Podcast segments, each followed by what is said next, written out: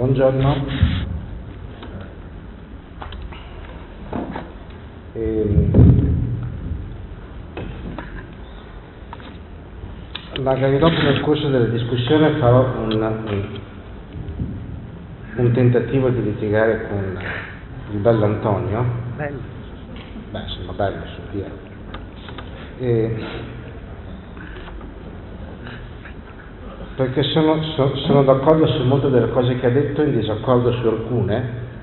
eh, eh, e sono completamente in disaccordo sul modo in cui ha detto quello che ha detto,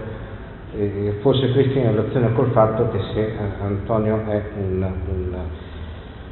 un filosofo convertito alla letteratura, io sono un, uno scrittore un po' selvatico, nel senso che non ha tanti studi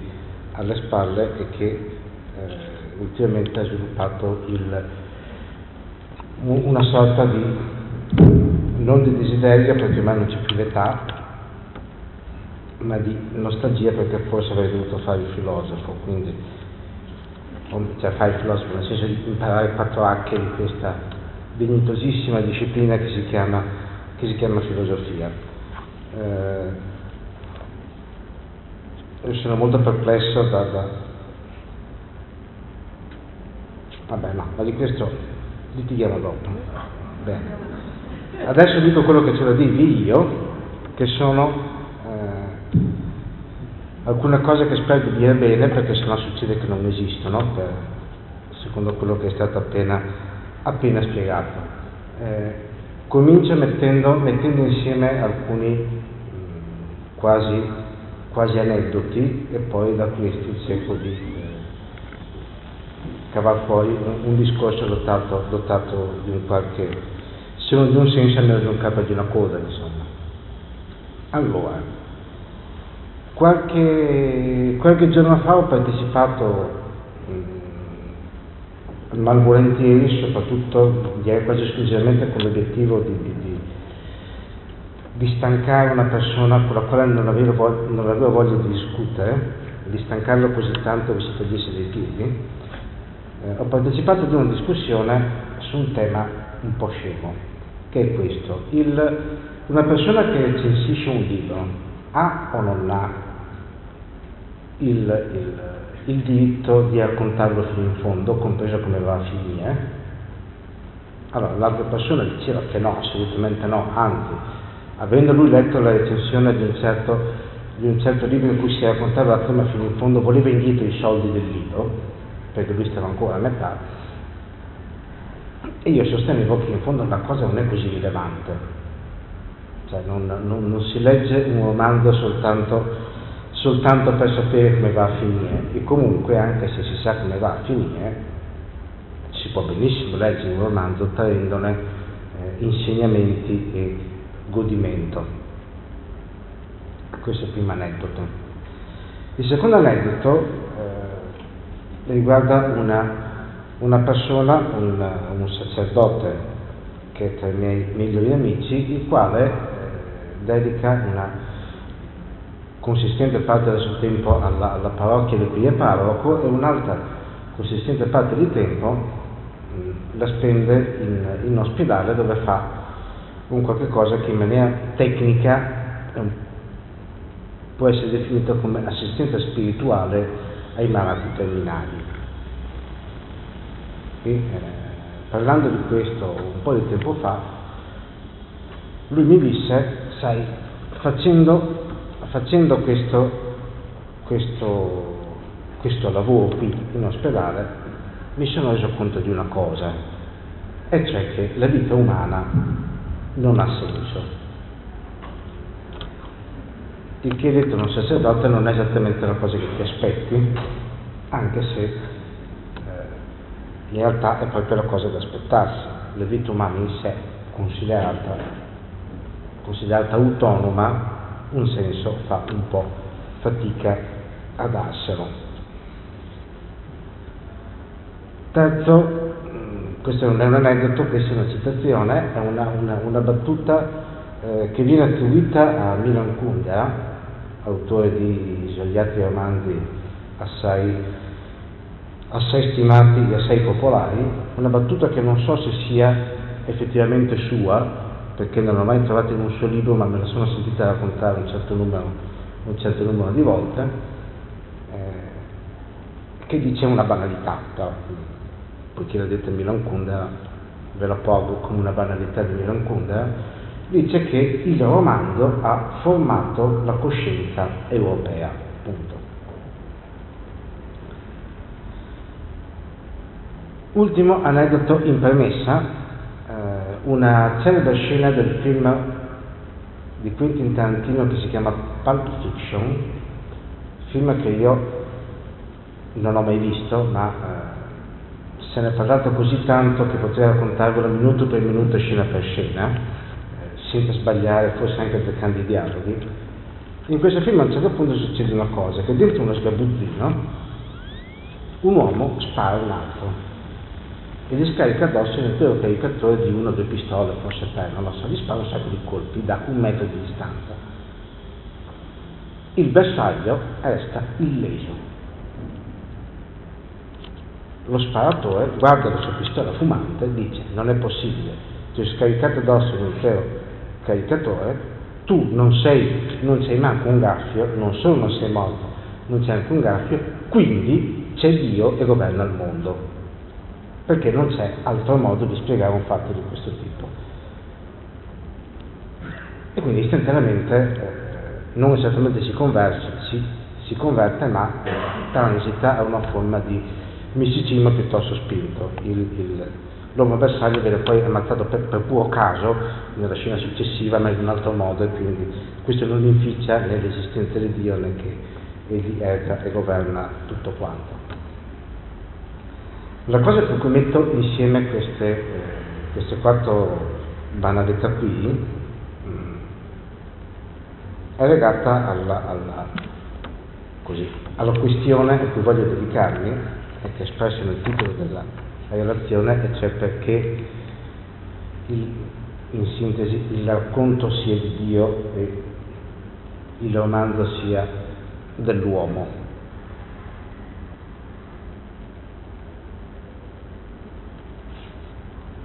non so se vi succede mai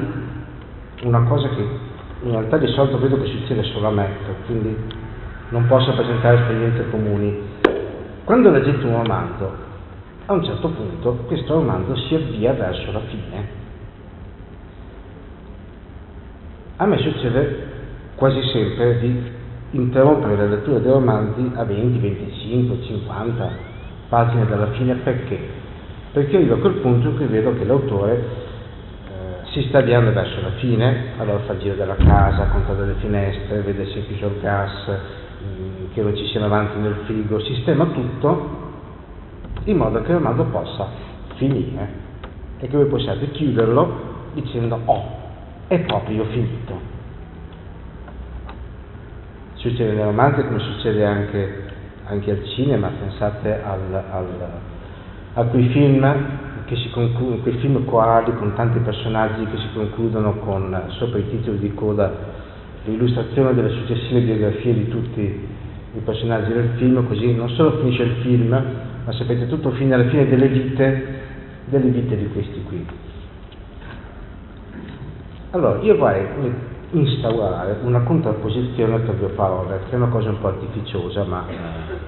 si prova, e cioè tra romanzo e racconto romanzo è questa narrazione in cui appunto tutto va a finire, si conclude a un certo punto. Ed è quindi quella narrazione nella quale tutto congiura perché la storia finisca. Tutto ciò che c'è dentro un romanzo non serve ad altro che far andare avanti la storia e quindi a far finire la storia stessa. Nei manuali di, di, di narrazione trovate come dire, ossessivi richiami a questo scopo del romanzo, che è quello di finire, di avere un intreccio, di avere un congegno che funziona e che funziona allo scopo di fermarsi in un punto che dà soddisfazione al lettore. E ogni minimo particolare presente deve giocare questo gioco. Per dirne una, una battuta attribuita a Chekhov, che non so se sia sua, ma che è celeberrima, se quando al teatro si apre e si taglia c'è appeso una parete uno schioppo, bisogna che entro la fine della commedia quello schioppo spari, se no non serve a niente che sia lì. Allora io mi dico, ma se la vita umana non ha senso, perché mai i romanzi dovrebbero essere fatti in questo modo? Non sono forse queste storie così ben congegnate per finire e quindi per avere un senso, perché ogni elemento che vi contenuto abbia senso, non sono forse delle colossali truffe, non sono forse un imbroglio, se basta un, un, un, semplice, un, semplice, incidente per cui io sparo uno che c'è davanti e non lo uccido e non succede ciò che deve, perché all'improvviso ci sia l'ingresso di Dio nella storia. Allora non è forse che questi romanzi funzionano così bene, sono fatti così bene, sono così ben congegnati, semplicemente perché il Signor Dio se ne stia fuori?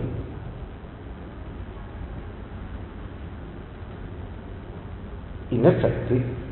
una cosa che è assolutamente proibita nel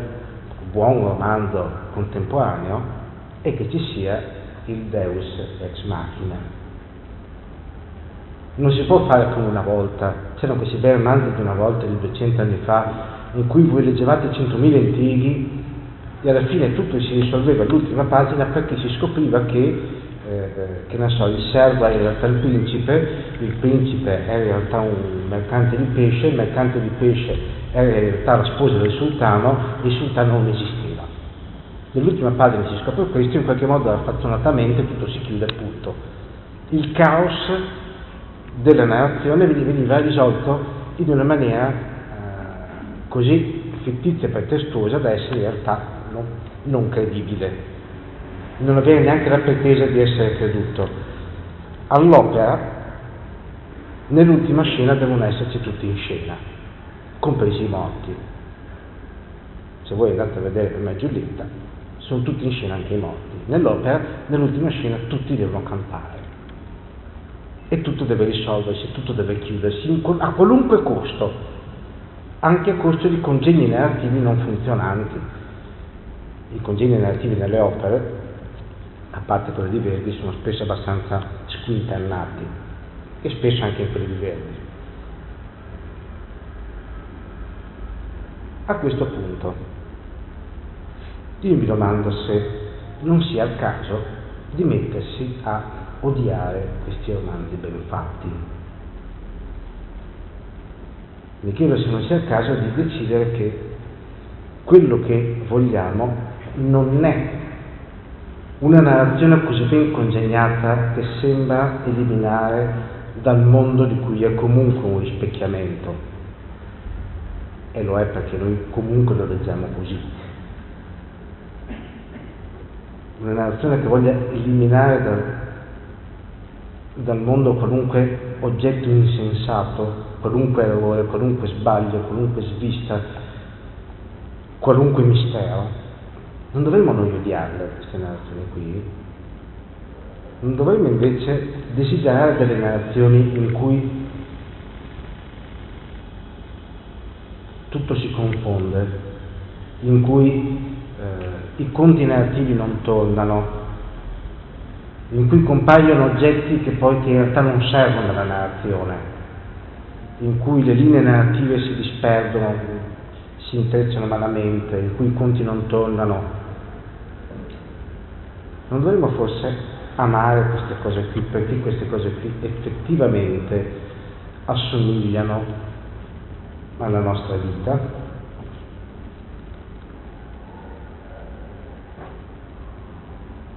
Se, eh, se vale il principio testè enunciato che non esiste esperienza umana che sia realmente indicibile, ne consegue che tutto ciò che non è dicibile non esiste. E allora questi romanzi ben fatti, che dichiarano dicibile solo ciò che può stare dentro un meccanismo narrativo coerente, compatto, che viaggi allegramente verso la sua fine, questi romanzi non dicono forse che tutto ciò che non è narrativamente ben congegnato non esiste? E che pertanto, per esempio, se non abbiamo un progetto di vita davanti o una vita alle spalle che soddisfi i canoni romanzeschi, questa vita non esiste? Io, lui dice assolutamente no, io sono convinto che sì, cioè sono convinto che il romanzo faccia questo. Cioè, eh, il romanzo ben fatto, parlo di romanzo ben fatto eh, usando una, un, un, un'espressione che c'è tutta una sua storia, perché viene da, da un certo giro di, di, di chiedi che l'editore del romanzo eh, degli Stati Uniti, dove il romanzo ben fatto è qualcosa che, eh, questo, questa espressione degli anni 50 credo, o forse anche più vecchia, oggi potremmo chiamarlo romanzo industriale per certi aspetti, eh, si potrebbe anche chiamarlo per altri aspetti romanzo popolare, anche se non è così perché ci sono splendidi esempi di romanzi popolari senza né capo né coda e che sono molto più simili alla, alla, all'esistenza che non, che non,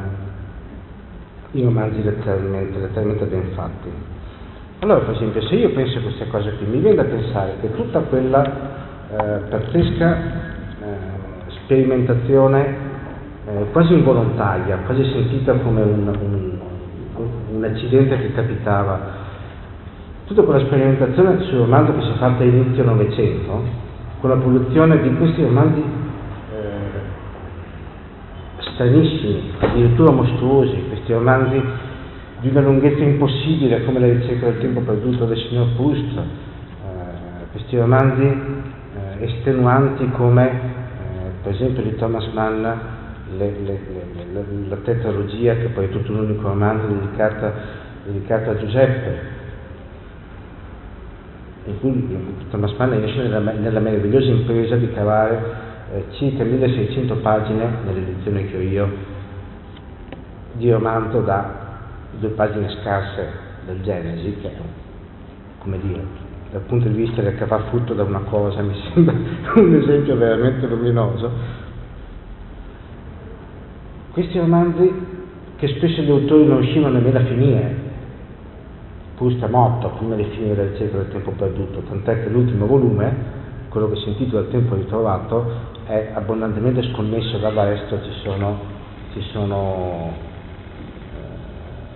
eh, solite cose, personaggi morti che vi sono vivi e poi muoiono ma in un altro modo, eccetera, eccetera. Sono, c'è, un, c'è tutto un pezzo di uno dei tomi che compongono l'opera nel volume Albertina scomparsa o, o, o, o, come diavolo si chiama nelle varie edizioni perché ci sono varianti c'è tutto un blocco di 300 pagine che noi leggiamo ma che in realtà il signor Custo aveva cancellato so che sono bellissime tutti gli editori dicono perché no perché non, perché non tenerceli questi il signor Musil morì prima di non solo morì prima di finire il suo mega romanzo L'uomo senza qualità ma in realtà come dire, fu la salvezza dei suoi editori il fatto che lui morì perché non, lui non sapeva da che parte andare e continuava ad aggiungere capitoli a questo romanzo che appariva come interminabile, questo romanzo che uscì con, in un primo volume, poi uscì un secondo che si intitolava Le stesse cose ritornano, tanto per capire quanto progredisse la storia in, in questo. Lo stesso Ulisse del signor Joyce è un romanzo che fu finito semplicemente perché contro le sue reali aspettative, contro le reali aspettative di James Joyce, questo romanzo trovò un editore. James Joyce che stava continuando a impolparlo continuamente di nuovi testi si trovò costretto a consegnarlo perché fosse, perché fosse stampato.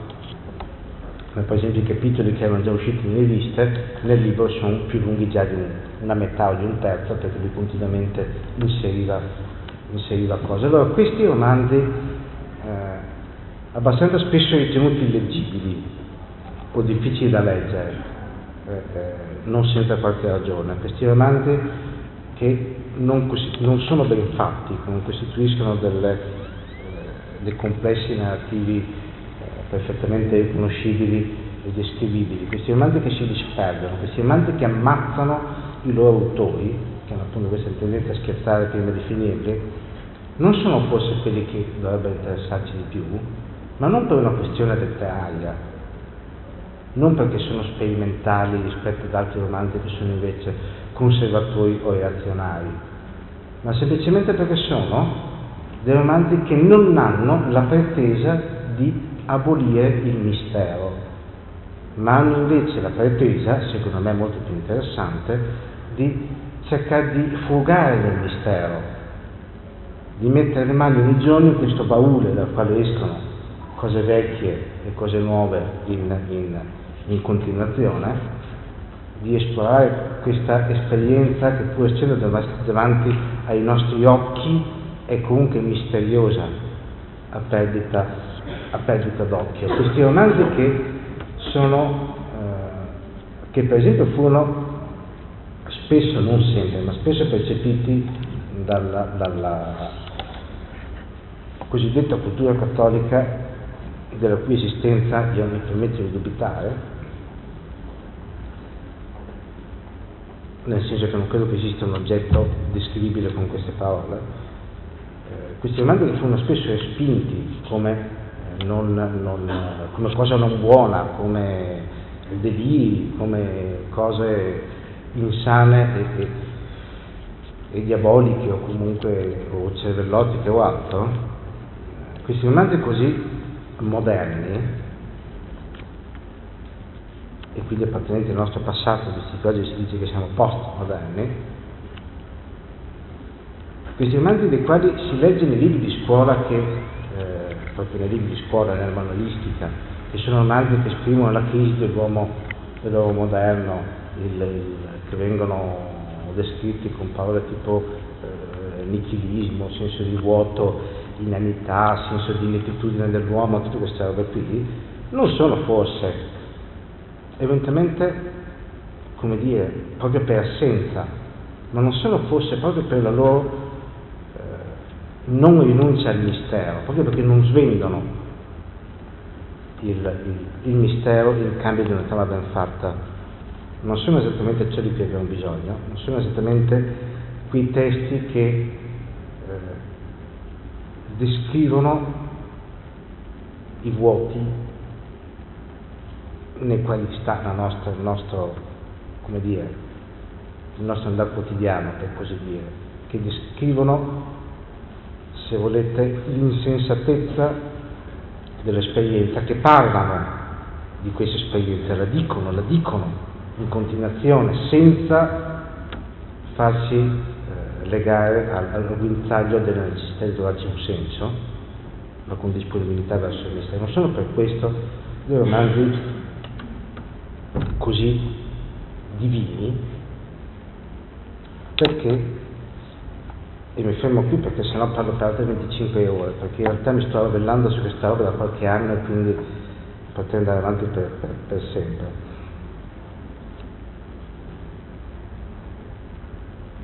Il titolo del mio intervento dice Il racconto è del Dio, il romanzo è dell'uomo. Io ho la sensazione che potrebbe essere utile cominciare a pensare che un, un, il modo, lo dico sinteticamente ottocentesco di concepire il romanzo, il romanzo come grande macchina narrativa, forse è proprio un, un tentativo di, fare, di, di, mettere in scena un mondo dal quale è completamente espulso il, il divino. Al di là del fatto che ci sono come dire, romanzi di scrittori cattolici, che c'è Manzoni, questo e quello, ma la cosa in sé, il romanzo meccanicistico, non è questo forse, e non è invece più interessante pensare che tutto sommato eh, il, il, la cosa che possiamo contrapporre al romanzo, che possiamo chiamare racconto, cioè il raccontare senza una fine posta davanti agli occhi, sapendo che una fine c'è, che è la fine del mondo, ma non eh, andando a costruire necessariamente in incastri narrativi, non è forse la cosa che ci serve, che ci serve proprio in quanto, in quanto ci, permette, ci permette di fare un, un, un rispecchiamento della nostra umanità e del mondo con il Dio e non senza il Dio.